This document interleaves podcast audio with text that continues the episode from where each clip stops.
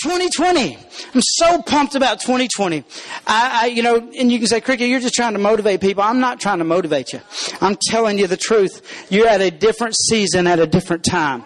Not every moment is the same. I'm, I'm here to tell you.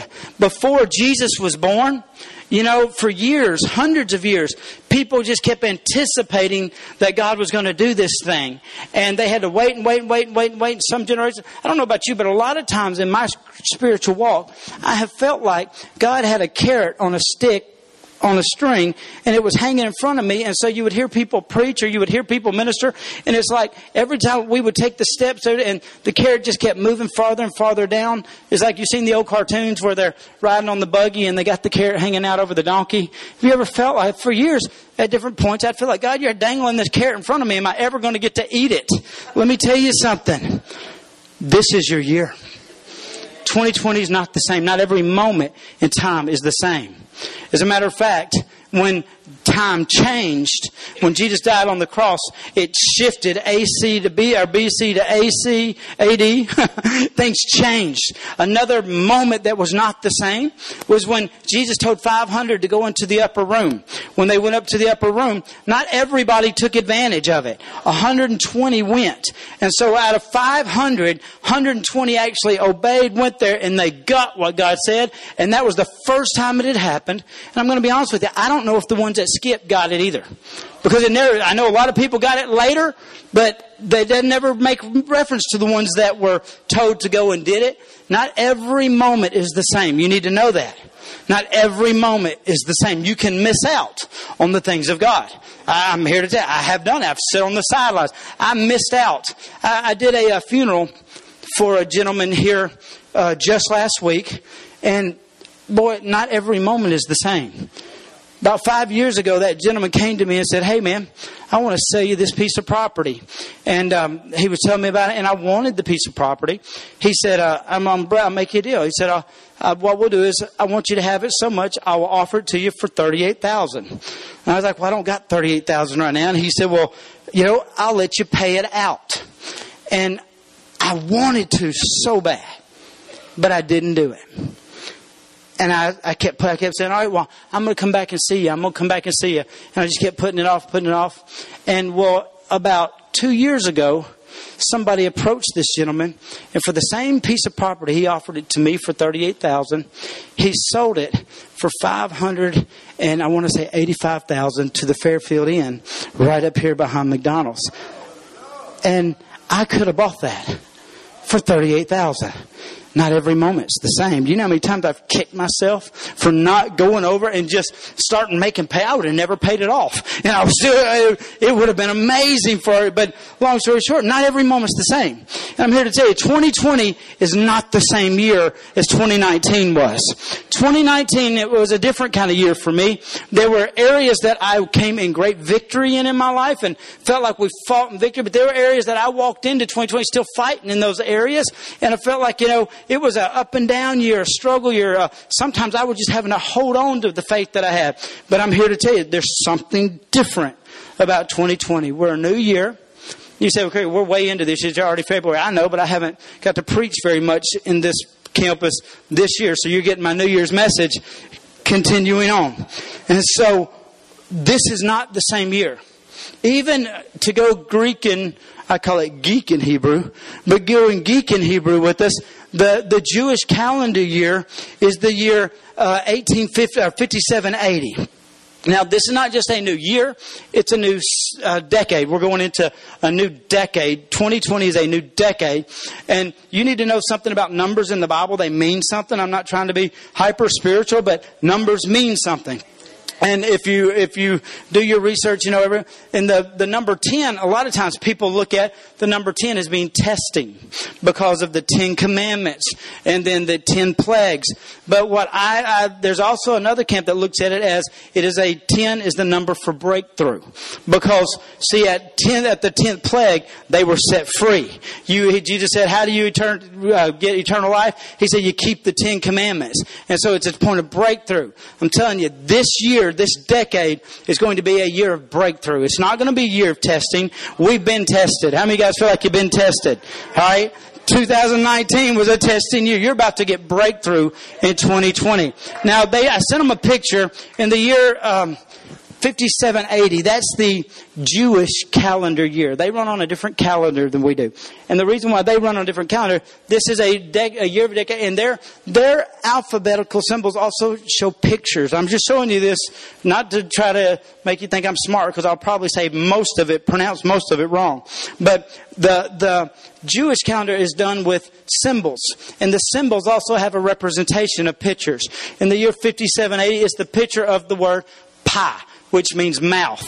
And so, you know, going into this year, this will be the decade of mouth. What does that mean? Two things is what um, theologians in. this stands for. One will be what you say you will have. What you declare out your mouth it will be. Now, is, are you are you saying that I'm one of those hypersensitive persons saying name it, claim it? No, no. I'm saying the Bible says that life and death is in the power of the tongue, and your tongue is like a rudder, and your tongue will set the direction of your life. And you need to understand there are not every moment is the same. What we say we will live over the next 10 years. If you say you've got the worst husband in the world, guess what? He's going to be the worst husband in the world. If you say that it's always going to be like that, you got to, it's going to be a year of controlling what we say. Because whatever you speak in this decade, it's the year of the power. Right? Going into this, it also is not just a, the year of a word, but it's also the year of a meal. The Bible says, taste and see that the Lord, He is good. And so, through that up there, that's not what we're preaching. I'm just laying it out for you because um, you know, this will be a season and this will be a year, and I've already begun to see it unbelievably unfold in people's lives. Things that they've been praying for years about already got unfolding, and they're actually walking into it this year. Where's Yvette at?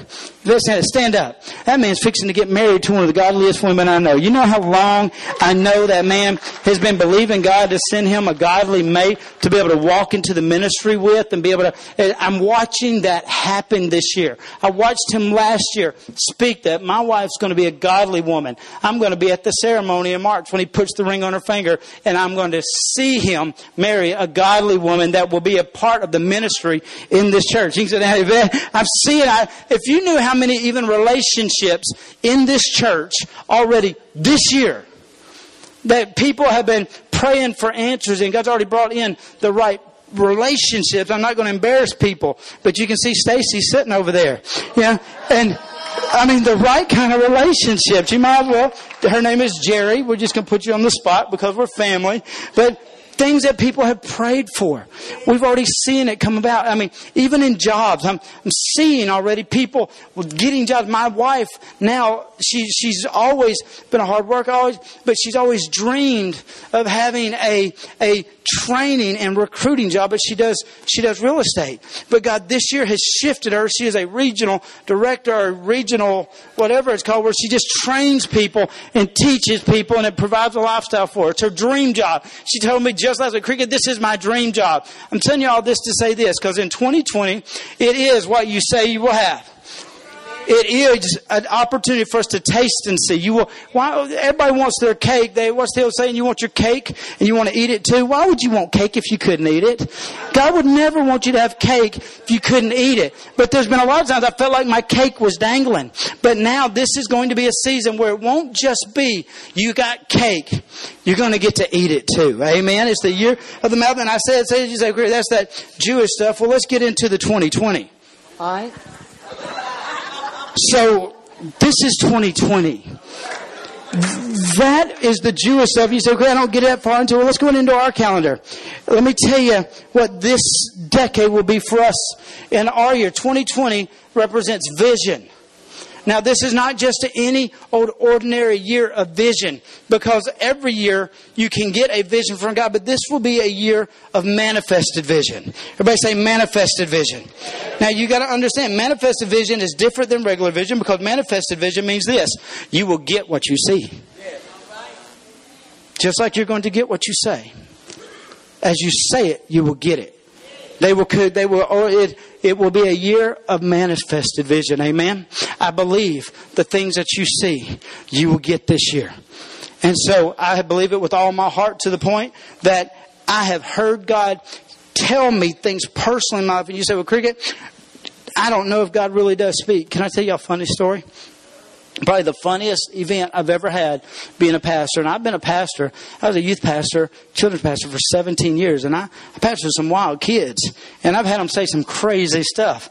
But I was in a service Wednesday night and I was preaching. And um, one, one young lady had just gotten out of jail two weeks ago and she was she was um, this was only her second service with us, and she had just gotten saved as she came out of jail, and um, so I was preaching about you know how God speaks and how God has spoken in the past, and I said you know you know He speaks through he has spoken through the light. You get he speaks audibly. You know i was going through all the, the still small voice and all that. She goes raise your hand. I said yes ma'am. She goes now you're going to have to pardon my french because this was um, this was somebody that I mean with the most sincere heart I have ever seen. She just got out of jail. She's about 21 years old, just gotten saved. She raised I said, "Yes, ma'am." She goes, "Is it true God speaks through our butts?" And I said, "What?" the room was full of people. She goes, "Is it true God speaks through our butts?" And I said, I, I don't know what you're asking me. and she goes, she goes, well, when I was in jail, I read, I was reading the Bible, and I read a story in the first part of it that said God spoke through his butt. And then it hit me, and I almost collapsed. I almost did not get back composure because I had to explain to her that in the King James Version, the word ASS means donkey. And it does not mean butt. but as sincere as she could possibly be. She said, Pastor, when God speaks, does he do it like that? I was like, I said, I said, he's spoken through animals for sure, but I've never heard a reference to somebody hearing God speak that way. I said, but I'm not putting it beyond God. I mean, but I'd never heard that said before. And that, that just touched my heart on this point.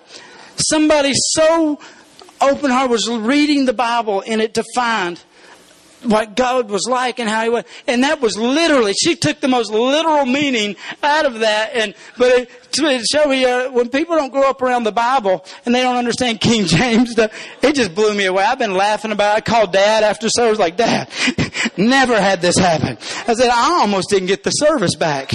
And, uh, but that says sweet young lady, but, uh, sincere.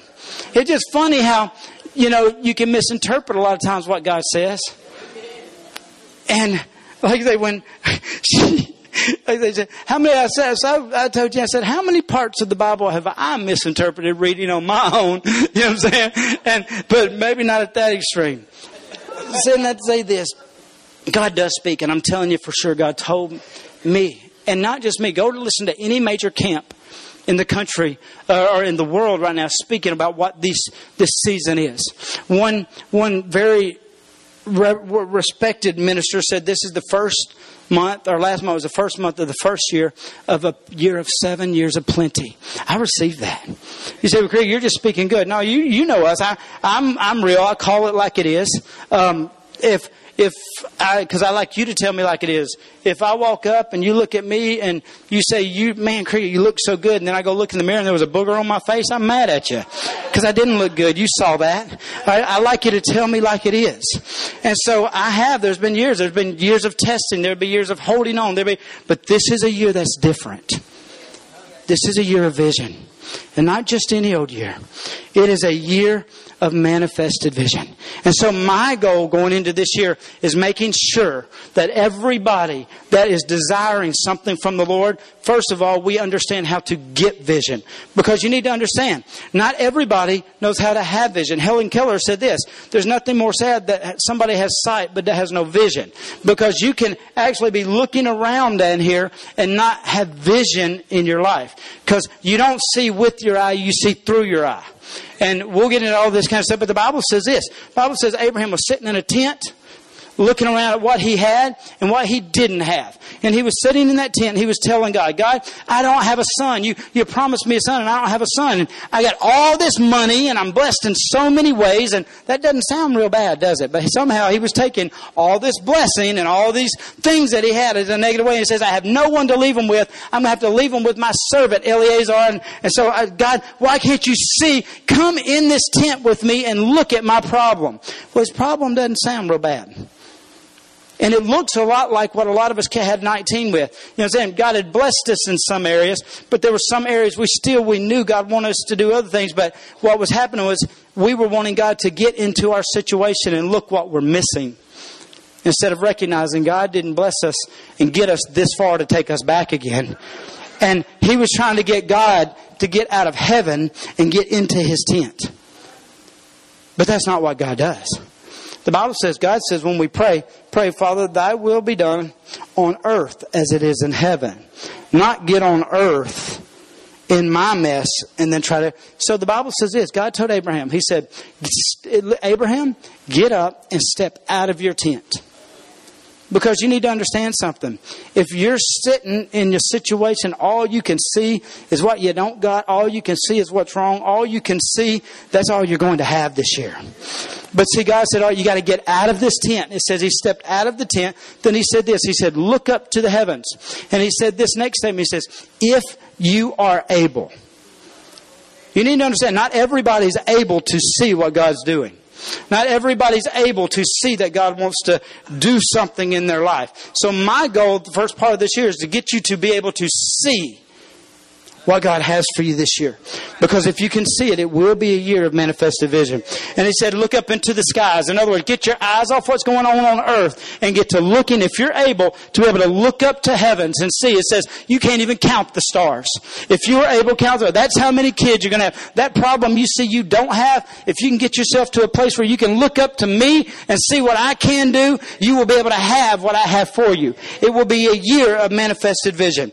Then this is, the Bible says this, so there were certain things that affected people's vision. Do you know one of the number one miracles Jesus did on this earth was open blind eyes? That's what he did. Out of the 37 miracles, there were seven people that were actually written in the scripture that Jesus healed them from blindness plus all the times that the miracle that says he walked into a city and all of them were healed. We don't know how many times actually eyes were open, but we know there were seven actual individual recordings. There was no other miracle he did more than open blind eyes in a sequential time. We did with more people individually like that than any other miracle. You need to understand this because, see, if you don't know what God can do for you, you need to get a vision for what God is wanting to do for you because if you can see it, you can be it. And then the Bible says this the Bible says it is proof that he's God. John the Baptist sent his, his um, disciples to Jesus, and they said, Jesus says, um, John sent us here to see if you're really the one. And Jesus said this Go back and tell John what you see. Blind eyes are open. I'm here to tell you, it's hard for Jesus to be your Jesus if you keep your eyes, spiritual eyes, blinded from what he's trying to do. The Bible says in Isaiah, it says, The Spirit of the Lord has anointed me, and this is prophetic of who Jesus is. It says to open blind eyes. One of the easiest ways for God to be God or Jesus to be in our lives is for us to get a vision from God. So that's what I'm going to go after here, first of all, this morning. And I believe there are some people that say, Cricket, I want to see it. I want to see it. I believe before you walk out of here, you will. Because I know this the Jesus that was opening blind eyes in the Bible He's still here opening blind eyes today. So there is a though a um, anatomy of a vision. In Habakkuk 2, Joe, you mind bringing that up for us? In Habakkuk 2, there's a, an anatomy of a vision, and I love the way it lays it out. How God lays it out from the very beginning. It's, I may not have gave those notes, huh? So Habakkuk 2, verse 1. We'll just start right there. It says, here's the anatomy of a vision. It says, I will stand my watch now, it didn't say he started off seeing. He says, I will stand my watch. We'll go through each one of these here in just a minute. And set myself on the rampart and watch to see what he will say to me and what I will answer when I am corrected. All right, let's keep going. Then the Lord answered me and said, Write the vision and make it plain on tablets that he that run, who may run with it, uh, that he may run who reads it. Let's keep going. For the vision is yet for an appointed time, but at the end I will speak. It will speak. What will speak? The vision will speak. It says, and it will not lie, though it tarries. Wait for it because it will. And this is my favorite part of it. Everybody say surely surely come. When it says surely, you can take it to the bank. Surely come, it will not tarry. You know, you say, Craig, that's, that's a lot of, um, that's a real Bible sounding. I agree. I agree. And so I'm, you know me, when I, when I, when I hear from God and things, it's, God will speak to me things and I will read things and I'll be like, God, but I, I, just don't understand that exactly. And then God has to take it to me and tell it to me in a story because I'm a story kind of a guy. So that's why I said, going into the year, I said, God, what story can you show me this? What story can I actually see this work? And so the Lord took me to this story found in Mark chapter uh, 4. And it's the story of the woman with the issue of blood. Now, Mark chapter 5, I'm sorry, Joe. Luke chapter 4, but it's Mark chapter 5. So we're going to take just a minute and we're going to take what we just read in Habakkuk and we're going to overlay it on this story about the woman with the issue of blood. Because if you can see it, I'm here to tell you, you can be it. First of all, I want to talk, start off just with the principle of this. Um, just because you have issues, don't mean you can't get vision. A lot of times we think, man, if I can just get my life right, if I can just start living right, if I can quit just because you got issues don't mean you can't have vision. As a matter of fact, you're always going to have issues until you get vision from God. In other words, you, you, it doesn't matter what kind of shape your life is in right now. You may have so many issues you can't see how God could change any part of your situation. Issues don't keep you from having vision. Now, the King James Version calls it an issue. The Bible says in the King James, it says that, let me get to. The Bible says that she, um, well, I've already messed up all my scriptures. It starts reading off in King James, in the King James that it says that there was a certain woman who had an issue of blood, and she had suffered from it for 12 long years. Now, I don't like how the King James necessarily says it, because it says there, a certain woman which had an issue of blood for 12 years. Because as long as you let whatever's going on in your life be an issue, you've got a marriage issue, you've got a money issue, you've got a health issue, you've got a, a uh, relationship issue, you've got a brain issue, you've got an addiction issue. As long as it's an issue, you will see it as keeping you from being able to get where God wants you to be. So I'm not knocking the King James, but I want to jump this same scripture over into the New King James because they come out of the same words. They're just translated into different meanings as time went by. Different meanings meant different things. And so here in the New King James says, a certain woman had a flow. Man, I like that much better. Because the Bible says this. The Bible says that all things work together for good for those who love the Lord and who are called according to his purpose. Now, what you've been feeling is an issue. You need to understand God wants to use it as a flow. Now you say, well, what is a flow, Cricket? If you look up in the dictionary what a flow is, it is a current, a movement, a running of something into more, usually like a stream or a river, running into a certain direction. In other words, it's something moving from one place to another in a current or in a stream or in a movement.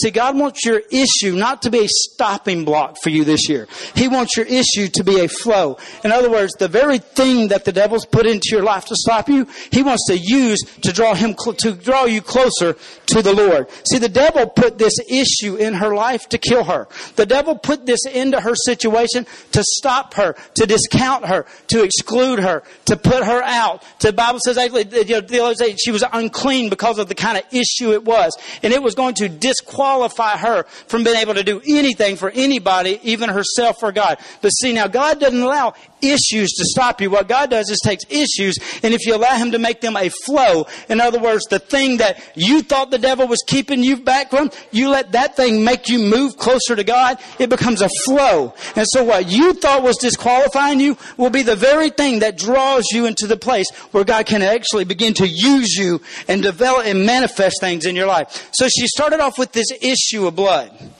Now, the problem with an issue of blood was no matter what came in, it was always coming out. She couldn't keep her life from flowing out.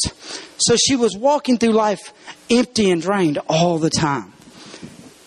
I don't know about you. But the enemy in times past have tried to make me feel like I didn't have enough. I was always running on empty. I was barely having enough to get by. And I can see this picture with this lady because her life, it was an issue of blood and blood's considered to be the, the source of life. It's the, and so when you take the blood away, you take the life away. And so she was constant. It was like her life was just flowing out. She couldn't do anything about it. So she was running on empty all the time. Now, in the Bible says in uh, John 10 10, in the CBD, or the CEB vision, Joe, you ain't going to find this one. But I mean, you could, but it's the uh, common translation. I want to read it to you. It's the common English translation, but it says this in John 10 10. John 10 10, New King James says, The thief comes but yet to steal, kill, and destroy, but I've come to give life and life more abundantly. Well, what does that abundantly look like? This is what it says here. It says, The thief enters only to steal, kill, and destroy. I have come so that you may have life. Indeed, so that they may have life and life to the very fullest. How many of you guys are dreaming about a full life in your life today? But you're a life so full of something that it's not just draining you out all the time. Now, I brought this in here with real quick. I want to show you real fast how to get that life to the fullest. Now, I've got a completely empty little jug here. And so what I'm going to do is I'm going to begin to fill it up. Now, I'm going to set this right down inside of here. Boom. Now, when I look at that, how many guys by the right hand would say that jar is pretty full? That jar's full. All right. It, now that jar's full. But the thing about it is, it is full. But also, there's still room. So let me see here.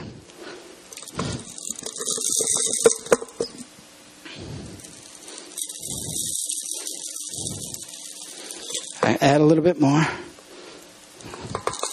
Shake it all around. We could do the hokey pokey. Glad my mind's not the only one that works that way. All right. Shake it all around. Now, how many guys would agree now that that jar's full? All right. Now, a lot of times my life gets to where I don't think I can handle anything else and it's full and, and, you know I'm saying, this is all I need, but then I'm still lacking because there's still space. But the truth is that jar's still not full. There's still more room. And so, if I sit here and shook on around sugar, see there's all kind of air spaces I can feel in this jar. I keep adding and adding and adding. Now there's a lot of times my life feels like this. So full of so many things that I don't think I can handle anything else. But then what I love about is this. No matter how full my life is, there's always room for the Holy Spirit. All right, so I'm going to show you though. And so I can sit here and pour, and the Holy Spirit will saturate this whole thing. Now, how many guys would agree if I continued to pour this, then this jar would be full? All right? Problem is, most people don't know how to get their life full. You got so much stuff to put in it that you can't get it all in because just a little bit of. Let me tell you the secret to living that full life, the fullest you can be. You have to start putting the big rocks in first. If I would have done this in any other order, I couldn't have got this much in. I'm here to tell you this year. This year, going into it, if you're going to live a manifested vision, you better make sure you put the big rocks in first. And the big rocks are going to be the things that keep you grounded to the Holy Ghost and grounded to God, grounded to your church, grounded in the Word. I'm telling you, this year you will not manifest a life to the fullest if you don't make sure you got the big rocks in there first. And your big rocks are the things that draw you closer to the Lord. So get your big rocks in, you will begin to live another life. We're going to get into the story now, and this is what we're going to talk about. I got just a couple points, I'm going to let you go. This is what the Bible says. The Bible says that she had an issue of blood. God wants to take your issue this year and make it a flow. He wants to be the very thing that you thought was stopping you. Be the thing that God draws you to. And this is what the Bible says, though. The Bible says that she had went and sinned for 12 years, spent all the money that she had had seeking help from physicians. And one of this, now this story is found in three different gospels. It's found in Luke, it's found in Matthew, and it's found in Mark. Now I believe if you, if you're not up with what the Bible, the way the Bible's written and things, you say, well, you know, why are the same stories in the Bible so many times. And um, I believe this because, you know, there were four Gospels all written on the same account of Jesus because there are always several different ways of looking at things. Amen? And so I believe God put this story in there three times because there are three ways that you can look at this year coming into it. One, you can look at it with your perspective. And your perspective is going to be like the first part of this story. That it says this. It says that she'd been sick for 12 years and that she had suffered for a long time. She'd done everything she could do to fix it and she's still stuck with this problem. As a matter of fact, one of the gospels says her issues even got worse. Says she had suffered from many physicians and she even condition, even the condition had gotten worse. If you want to look through this year through your perspective, that's what it's going going to look like. Don't matter how hard I try, I can't ever get ahead. Don't matter what I try to do, there's always something going to pull me back. Don't matter what I invest in, I don't have enough, I'm not enough, I don't feel good. It's getting worse and worse and worse. And that is usually the perspective that we have. Because what happens is human perspective is not good perspective all the time. You know, uh, the, as a matter of fact, when we even, when they even translated the Bible over, we kind of put some topics or titles on stories that actually tell the contrary to what the stories are for. Like how many guys have ever heard the story of the prodigal son? Heard the story of prodigal son? All right. Well, why did we not call it the son, the story of the redeemed son? Because that's the way the story ended. But we title things a lot of times the way the story begins. But we don't title it what God has done through the end. Here's the story with the issue of blood. How many guys have ever heard the story of the woman, the story of the adulterous woman, the one that came and threw at Jesus' feet? See, that's not the way the story ended. That was just what we decided to put a title on it. Because in the original translations, none of those titles are there. It's not until you're reading reading it in the New King James Version that you see those titles. I want you that's not the way the story ended. And if you want to keep looking at these situations through human perspective, you're right. You're probably not going to get your situation to change. You're probably not going to get your marriage repaired. You're probably not going to get over this sickness because see, human nature is not the end all, say all unless it's what you repeat. Now, there is another perspective here, the devil's perspective. And the Bible, the devil tells us in John 10, 10 what the devil perspective is. I come to kill, steal, and destroy. So this woman at the very beginning of the story, you can see she's somebody that the devil has targeted, decided that I'm going to cause events to happen in her life, and she will be destroyed by this. She will die, she will be limited, and she will not go forward in what God has created her to be. And so that's what the devil's saying that this is the end. It will not, you will not get through this. This will be the death of you. It will it started, and it and we don't know why it necessarily started. Now there are three different theologian beliefs in this system on how this issue started. One theologian belief is this: that that she when she was born, she had a genetic issue, and so when she hit the age of maturity, this issue of blood began to flow. And so it was a genetic thing. She was born into this problem. There are some people in here, the devil's convinced you that you were born into the situation that you're in now. You were born into a house of alcoholics, so you'll always be an alcoholic. You were born into a situation that you had no say in, and because it's always been that way, and that's what you come from, that's what you're always going to be. Then there's another th- uh, thought pattern theologians believe that she got this way is when she necessarily wasn't born with it, but what happened when those days when the Roman Empire came and took over Jerusalem, what they did was the Roman soldiers began to come in and they began to monitor and police the area. When the Roman soldiers came into it, they um, some theologians believe that she built a relationship with a Roman soldier, and there at the time there were STTs, SDTs, SD, STDs rampant at those times in and among the Roman soldiers. And one of the ones that were there would produce this issue that she was dealing with. And they believed that she built a relationship with the wrong kind of person. And so out of that relationship came, out of mistakes she made, out of weaknesses or failures that she did, she found herself with the issue now that she would live with the rest of her life and she would die from. I'm here to tell you, see, the devil's convinced some of us in here that we're dealing with these issues because of the mistakes we've made. Things that we've done that it's not not necessarily we came out of, but things that we've done that, you know, we, we think that what the mistakes we made in 2019 are more powerful than the blood or the word of Jesus going into 2020. And you think mistakes will keep you from being or having what God has for you. Another train of thought was that not necessarily was she, did she make the mistake, but the Roman soldiers were notorious for abusing and raping people when they found them. And so some say that what happened was she could have been taken and she could have been raped. This issue came about because of what somebody else did her or how she had been wronged. Someone took advantage of a young girl, and now she's paying the consequence for it. The enemy wants to tell you this there's been people in your past, in your life, that have hurt you, and the issues that they put on you have limited you and stopped you in 2019. But I want here to tell you, they don't have to stop you in 2020. You got to get the vision of this. That it doesn't matter if you were born with it, doesn't matter if it was your fault, doesn't matter if, if somebody else did this to you. It will stop this year if you can see that God can change your situation. So going into this, says she was a woman with an issue of blood. And then it said that she'd been sick for 12 years, but then something happened. And the Bible says this it says, and she had heard Jesus was coming by. One, one of the Gospels said this, and someone told her about Jesus. But I like the one that says, and she heard Jesus. Because I'm here to tell you, you say, Cricket, I don't necessarily know what God wants for me in 2020. Well, I want to take you through the anatomy of a vision, okay? Here's, the, here's how to get a vision.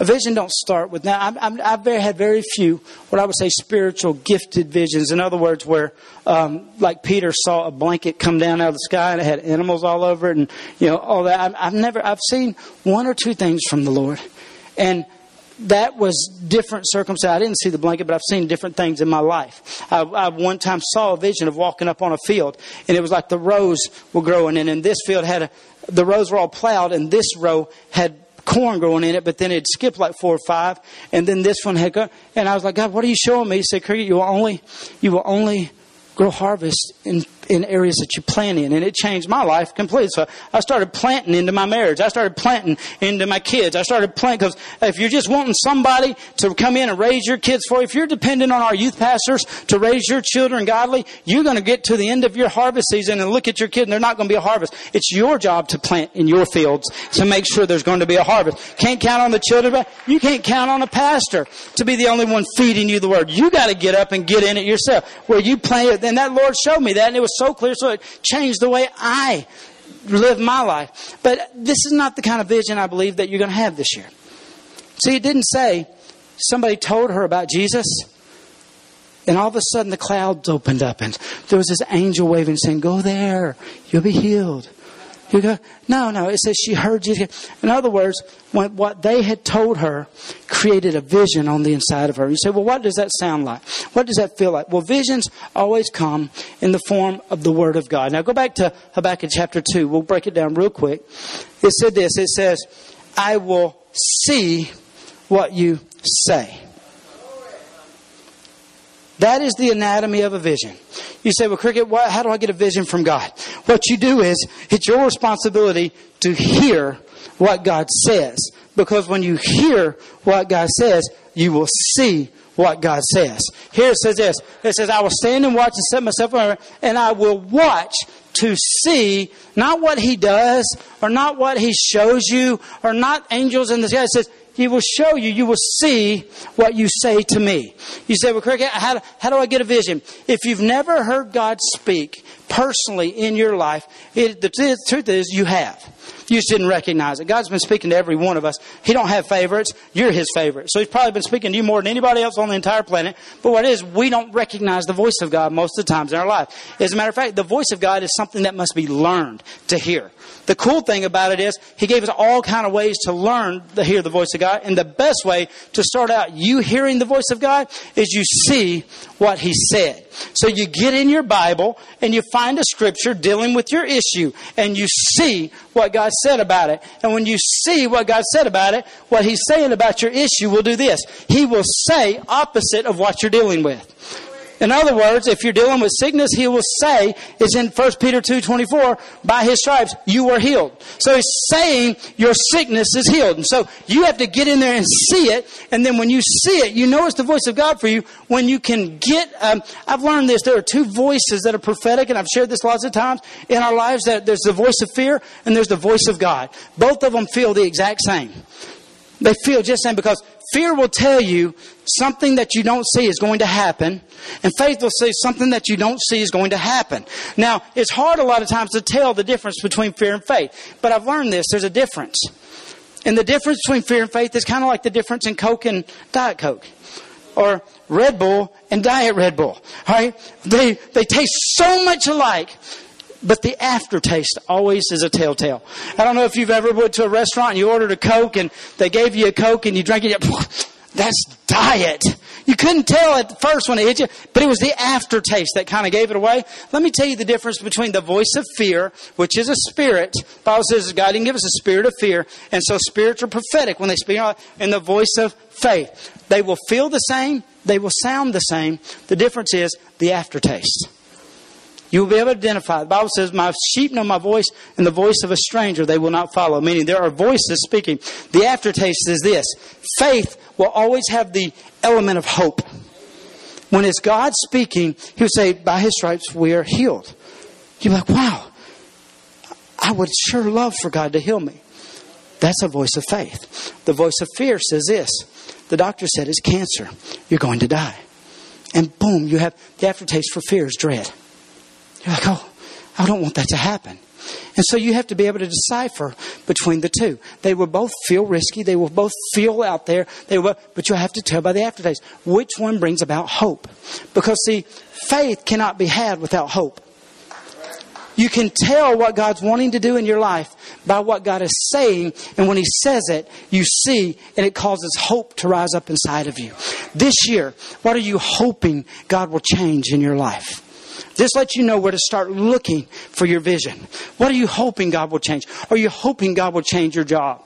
Are you hoping God will change your financial situation? Are you hoping God will save your children? Are you hoping because this will let you know the vision that God wants you to go in? Because the Bible says this. The Bible says faith is the substance of things hoped for. So you got to start looking for where the hope is. See, when she heard Jesus was coming by, she heard that there's something else I can do. There's another chance for me to be healed. This Jesus might could be my answer. And let me tell you this to answer that question. Jesus is always the answer. And you don't know that yet? You've not heard God speak it clear enough to you? See, she's wasted years trying to find, why do we always start putting in the sand and the rocks and not start putting in the rock, the big one in the first place? Jesus is always the answer. And see, when she heard that Jesus would come by, she got hope. She knew she, this was a vision. She, out of that, she was able to see, maybe there's a chance that I can get this. And then what she did, she took hope and went from being maybe to putting action to it, which became faith. See, hope, vision always starts with a hope. What are you hoping God will change? Then when you take that hope and you see in the Bible what God wants to change it to, sickness to healing, broke to rich, you know, um, depressed to free, whatever your hope is, whatever, whatever you see in there, then you have to take it, believe it, and you have to put action to it. If you're not putting action to it, then you're not believing in your vision. Alright, so hope starts with the, vision starts with the hope. But then the Bible says she heard that Jesus, so she didn't lay in bed waiting for Jesus to come to her house.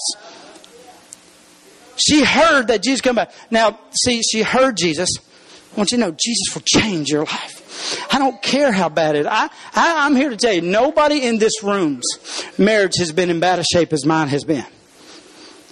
But I knew Jesus could fix it. And I'm here to tell you, I'll put dollar on dollar. I got the best marriage in this room. Only person I think that could beat me is that couple over there that's been married for way, way, way longer than I have. All right. But I'm telling you, I, I had hope. I, I believed that Jesus could. There were days I didn't see it, but I had to try to find hope that he could. You find hope. And then what you do is you got to put action to it. Just because you hope it don't mean it's going to happen. That's what you call positive thinking. The Bible actually says hope deferred makes the heart sick. You can spend 2020 hoping that your situation is going to change. I'm here to tell you, it probably won't. There is a chance. There, there is a chance out there that it might, but I can tell you this if it does by chance, you won't change in it and you won't hold it for long. But if you will take what you're hoping for hear what God said about it, and then you will put action to it. She got out of bed. You know she didn't feel good. You know she was weak. She couldn't hire an Uber because she'd already spent all of her money. She actually had to get up, put effort in, and go that way. Well, it didn't say if she rode a donkey so far, but it did say that she walked. So she had to put foots to her thing. Faith is a step you take. And you say, well, Cricket, what step do I take? I mean, I'm here to tell you that if you're hoping that your marriage gets better this year, then you need to start taking steps to get that better. We got a marriage class in this church if you don't know any other step to go to. They're about to have a Valentine's thing in just a couple weeks. We'll be announcing the big next week. Get in with other married couples. Learn how to take steps. If you're saying, I, I need, I'm hoping that God will heal this. Well, you need to get in and get the promises, and then you need to get people start praying for you. It wouldn't be a service that would go by if I was facing cancer that I didn't come up and ask the elders of the church to anoint me with oil and pray over me and lay hands on me because the Bible says if you if there be any sick among you, bring them to the church, let them uh, uh, anoint you with oil, pray the prayer of faith, and you shall be healed. All right, there would take steps. I'm here to tell you, if she would have waited for Jesus to come to her house, I don't believe he would have came. I think she would have died of this. You say, well, how can you say that, Cricket? Jesus loved her. Well, the Bible says that when the disciples were in the boat going through the sea in Mark chapter 4, going through the storm sea, it says this. It says, and Jesus came walking on the water, and it says he would have passed them by. That's what it says. It says he would have passed them by. Jesus don't run to everybody that's just needing help.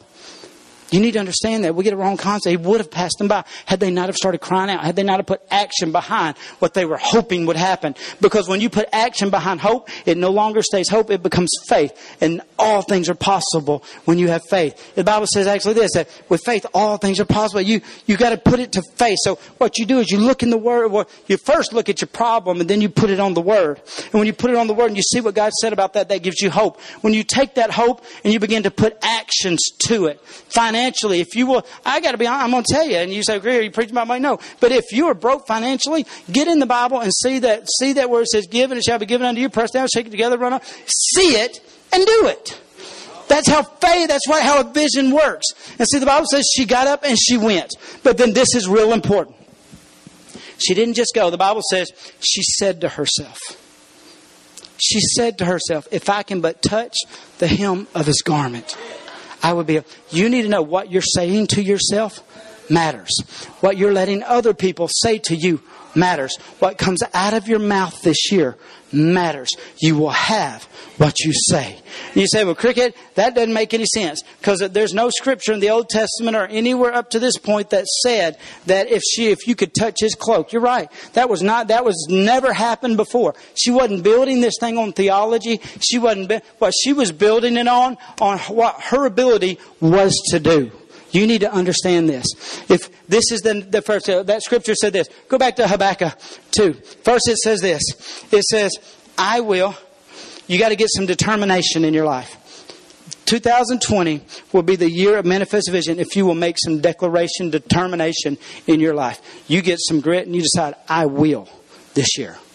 I will have the best marriage I've ever had. I will have the best job I've ever had. I will grow spiritually. I will. I will. 2020 will start with your I wills. If you will stay the same, you will be the same. If you will do life like you've always done it, you will have the life you've always had. But if you will stand and watch, get in the Word and find what God is saying. Say, I will. Next thing it says, set myself. Position matters. You need to understand position matters in your life. And I'm done. Position matters. The, the, there in the anatomy of a vision but it also said this. She said, if I will, because when she got up that morning, she realized, I'm all the way here, but Jesus is coming by way over there. She knew that positioning her positioning to where Jesus was, how close she would get to Jesus would determine whether or not the vision that she had would be manifested. She knew that if I stay at home in bed, I'm not going to get what God has for me. I've got to get up, put action to my hope. When I put action to my hope, then I need to make sure I'm as close to Jesus as I can be this year.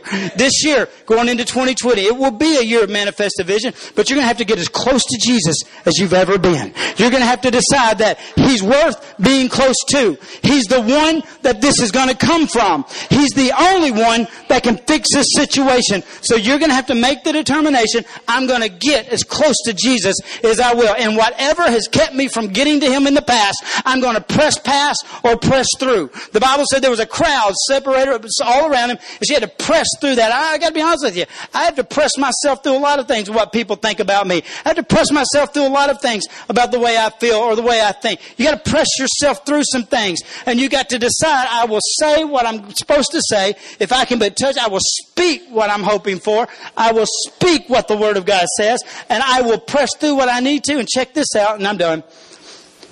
This is what the Bible says. See, she was at least, you know, somewhere in her 20s. Because even if she was born with it, from the point of maturity and then 12 years, she'd have been in her 20s. But she was sick for a long time and she suffered. And she felt very bad because it says, and she felt when the healing came, in uh, Mark chapter 5, actually says, and she felt the healing came. And she felt well. That means there was a time she felt unwell. So she felt sick. She'd been flowing out. Life had been flowing out of her for so long. I'm sure she was weak. I'm sure she was shaky. I'm sure she hadn't went very far or walked very many distances up to that point because of her condition. And we have a 30 some odd year old man that was in a hurry. You understand, this was just not Jesus strolling down the road that day. He was headed to a young girl's house that was about to die. I'm telling you, our God is a God of need. The Bible says that this, it says He's a very present help in the time of trouble. So when I picture Jesus walking to this house that needed Him, I don't see Him doing this right here. Man, there was a girl that needed Him. She was about to die. And I figured he was a man on a purpose. And that's why I believe the crowd was behind him because couldn't none of them keep up. Because he was set in purpose. Now, this is my belief. You can believe what you want to. I don't know if you've ever been in a bad situation and you felt like God hurriedly got into your situation. Um, but there's been times I've been in bad situations and felt like God kept going farther and farther away. and so the Bible said this. She got up and she went, she got on the road he was on. And he was going in that direction. It says she came up behind him and she pressed through. A sick girl had to to walk at a faster pace than a 30 year old man with a purpose. Now, you got to be under that took effort. It's not going to be easy. It's not going to be easy. You're going to have to put some effort to it. You're going to have to get up and decide, I'm going to walk as fast as I have to. I'm going to move as far as I have to. I'm going to run after Jesus as much as I need to until I get close enough to touch Jesus. Because this year, if you will position yourself close enough to touch Jesus, you will have what you've been believing God for. This will be a year of manifested vision in your life. Now, you need to know why you got to do this. There has to be a reason why. Why would she do this? It had to be bigger than being well. And I truly believe there's a bigger, because you will not have your manifested vision this year. You need to understand if there's not connected to a purpose. Most important thing I have said today is that right there. Whatever you need from God has to be connected to a purpose. In 1 John 3 8, it says this For this purpose was the Son of God manifest. Says there's, that Jesus didn't come till there was a purpose says there wasn't a, wasn't a manifestation of Jesus till there was a purpose. Says, for this purpose, the Son of God was manifest.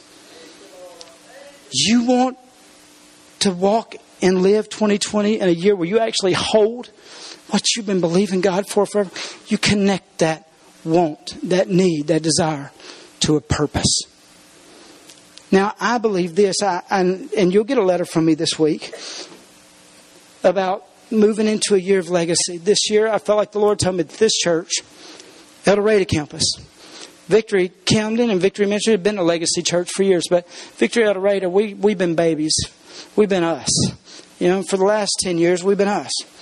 But what I felt like the Lord told me this year was time for us to put our big girl pants on. So I tell my girls all the time, I get them up, and they're like, Dad, I'm tired. Get up and put your big girl pants on. We're going to school. All right there has to be a purpose for God, and what God wants to use our church to do this year will be huge. But there has to be a purpose. The purpose our church is moving into is a, a legacy purpose, and that means living life beyond who we are, living life beyond what we do and what we need. Legacy is us building something that even when we're gone, will still affect our children and our children's children in this city, even after we're no longer sitting in these seats. See, we have an opportunity to sit in these seats because 15 years ago, there were people that decided that they were going to be a legacy church and sow into an area that they didn't belong into or they didn't live in. They got bigger than them. And then boom, here we are. The Lord told me this year we're to become a legacy church. We're going to build something that will we're not, because the truth is this, if every one of us quit tomorrow because we rent a building, this building will be gone within a month because when we default the first time, this building won't longer be a church. And more than likely they've already begun to negotiate with this will be a department store again. So the Lord's starting to tell me that, start telling me, all right, we got to build something that will be a church even after we're gone. The Lord don't want this church to become. So this year we're beginning the process. And you get a letter from me about us going to pro- purchase property because we have four years to purchase and then build. So we're going to build something that this church will be here after all of us are gone. And so we're going to move it. By saying all that, say this: when you understand how to connect your dreams and your hope and your your desire into legacy, something that will be here beyond you, your healing will come. Let me tell you why I believe this. Jesus said, "For this purpose, for the Son of God manifest." Why did that girl want to get up so bad and touch him and go through all that? I believe this because that illness she had kept her from having children. And I believe I've met a lot of ladies, and I've met I've never met one that did not have a heart for children or desire to have her own. And I know this. You can start it, I'm done. I know this and you say, Cricket, I don't agree with you. you. This is my message. You'll let you preach one to me later. I believe she got up and she got tired of living life for herself. And she had a desire on the inside of her from God to want to make a difference in the next generation. Because she was willing to press past things even when they were the worst they'd ever been. I believe she wanted children. And I believe she knew in the condition she was in, she couldn't have them. Come on, Justin. Come on, yeah, he's coming in. She, she needed to she needed to touch Jesus so that this issue she was dealing with could be fixed so that she could be a part of another generation. I'm here to tell you if you can understand that God wants to fix you so bad because your children need to see him fix you. He wants to fix your marriage so that your, your families can see that even though a marriage was broken, God can repair it. He wants to fix you and bless you in a way to affect those around you. If you can connect your desire, your hope, your promises to something bigger than you, I believe this 2020 will be the year for this purpose was the Son of God manifest. But you got to understand, touching Jesus is bigger than you. It's bigger than your problem. It's bigger. It's, it's for your children. It's for your children's children. It's for your family that are watching you because they're watching you. They see you get up and go to church, and they're saying their lives no different than mine. Why in the world would I go through all? I want you to know something. You connected to a purpose, and Jesus will manifest and show up. So I put this before you this morning. If you're here and you say, "Cricket," I, I've gotten so used to seeing what I'm going through being the same, but I don't, I don't have a vision. That's what I'm going to pray for you for this morning. I remember my life was so bad. My marriage was so bad. Everything in my life had fallen apart so bad. I literally woke up one morning, lost my wife, lost my kids, and lost my house on the same day. And I looked at it for a long time, like the story of Job. Done everything right and lost everything. God, why do you hate me so much? And over that three month period, I began to see it differently. I began to see that He wasn't just allowing this to happen to me, but He was there in it with me. And if I would let this thing push me closer to Him, I could actually see Him being able to fix the impossible because what He did in my life, He fixed the impossible. He will fix the impossible. But I had to connect it back to because I'd given up on it. I'm not going to preach anymore. I'm not going to do. I'd done let go of it all. Some of you guys were there. I gave it all up. But then I saw that He could still be God in it. This year, if you can see God can still be God in it, oh my goodness, this will be the greatest year of your life. But you say, well, Cricket, I've tried and I can't see it. That's okay because I want to pray with you because I still believe God opens blind eyes. I still believe He gives sight to the blind again. And so, for those, if you've been so heavy and so underburdened and so unable to see a way out, you're in so much debt you can't see your way. I'm debt free. That's crazy. Because just a year ago, I was in more debt than my W 2 says I made. I'm debt free. If you're in so much debt, if you're so depressed, if you're so heavy, you just need to touch God and your eyes be open. And this will be begin the begin of a year that you cannot even no eye has seen, no ears heard the good things that God has in store for you this year. But it starts with the vision.